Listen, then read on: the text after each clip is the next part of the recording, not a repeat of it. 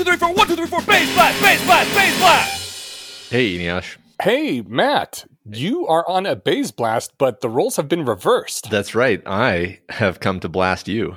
Oh my god, this is so exciting. I am blasted not that often. I well, I hope I make it worth your while. I think you will because this post you're about to blast me with is one that you wrote that got over 200 upvotes on Less Wrong and became a starred post. I was really flattered because they actually did the audio version of it, which I've, they've never done that to one of my posts before. So there's like a really pleasant British chap who did the podcast version of this post. So the post is called The Parable of the King and the Random Process. This is written in the grand tradition of, of parables, which are my favorite kind of less wrong posts. And I consider every less wrong I post that isn't some kind of story to be a failure.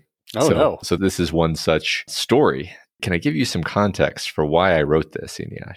Yeah, I would love some context. I'm sort of chronically annoyed at the way that rationalists talk about forecasting um, in a variety of ways, but in particular ways that I talk about in this post. And then I was also particularly annoyed at the bioanchors paper, which we can talk What about is- briefly if you don't know what that is. Yeah, what is that? There was this big, well received paper that has been go- doing the rounds in the in the community for several months to a year or something like that. And the idea is that they take all of these different probability distributions over when AI might feasibly arise based on like analogies to biology of different varieties. Right, this bi- already sounds stupid. yeah, yeah. Huh? so, so I, I don't like it very much.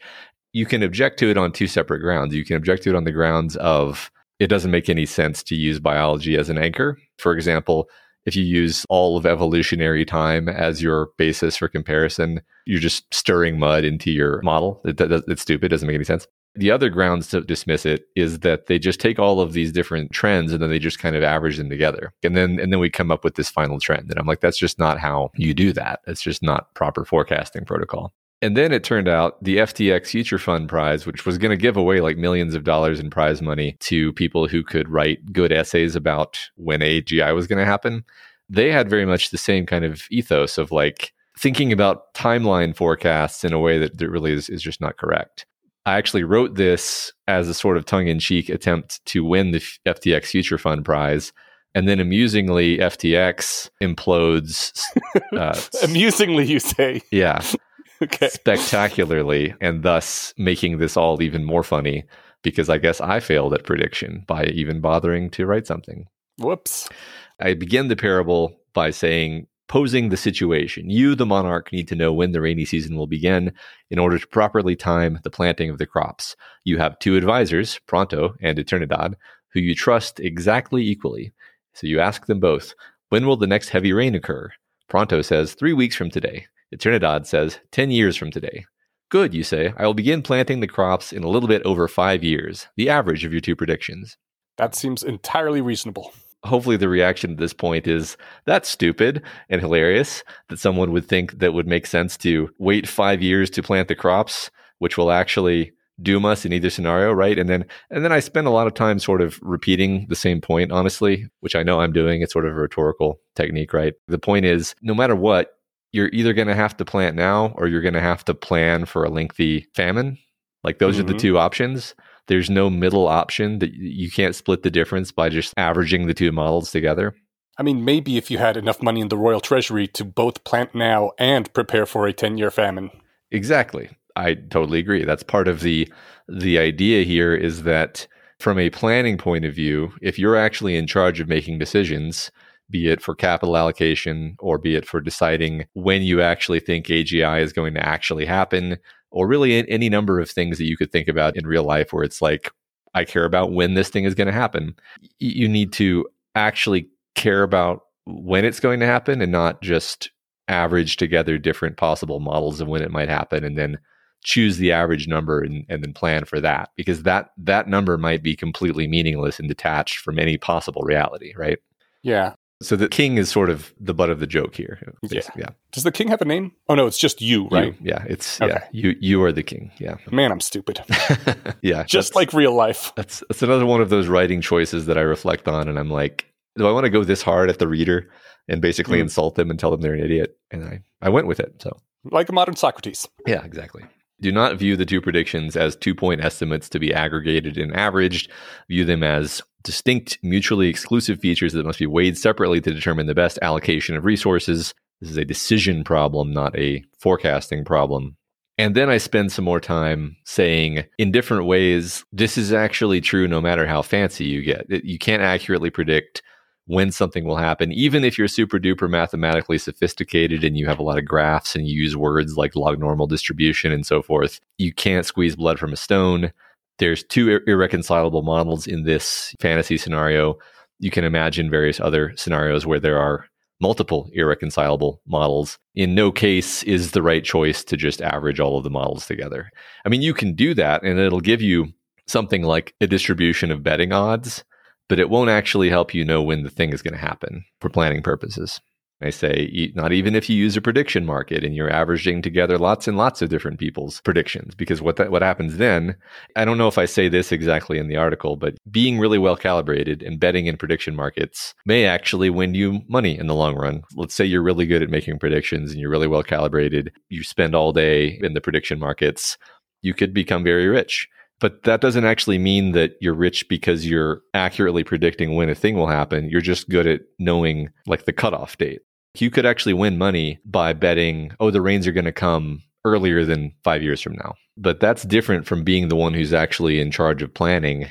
Knowing the betting odds and knowing what to actually plan for are really two different problems. And I feel like, due to the rationalist tendency to talk about prediction markets, it's almost like we've forgotten that that's not actually how you need to think about planning.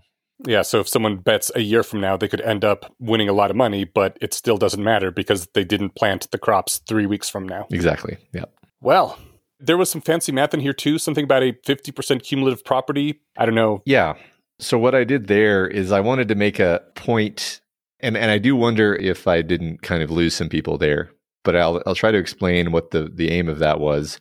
So you kind of lost me, but I got the impression that what it means is fancy math will not save you. You still got to make a decision. So, like, number one, fancy math won't save you. And then also, number two, you can be extremely wrong in your assumptions if you don't actually understand the shapes of people's distributions when they're making forecasts, which is kind of a separate point. So, basically, here's what I said. So, the king says, okay, you say it's going to be 10 years from now, you say it's going to be three weeks from now. I'm going to take the average of the two and say five years the advisors say, first of all, King, averaging those two numbers is is sort of mathematically incoherent because like let's just assume for the sake of argument, let's say the reason that I think that it's going to happen in 3 weeks is because I actually think that on any given day there's like a 2% chance of rain. If you just do the calculation of like when will it probably have rained by, if you think on any given day it might rain with a chance of 2%, it'll end up being 3 weeks from now 50% chance that it will have rained. Hmm.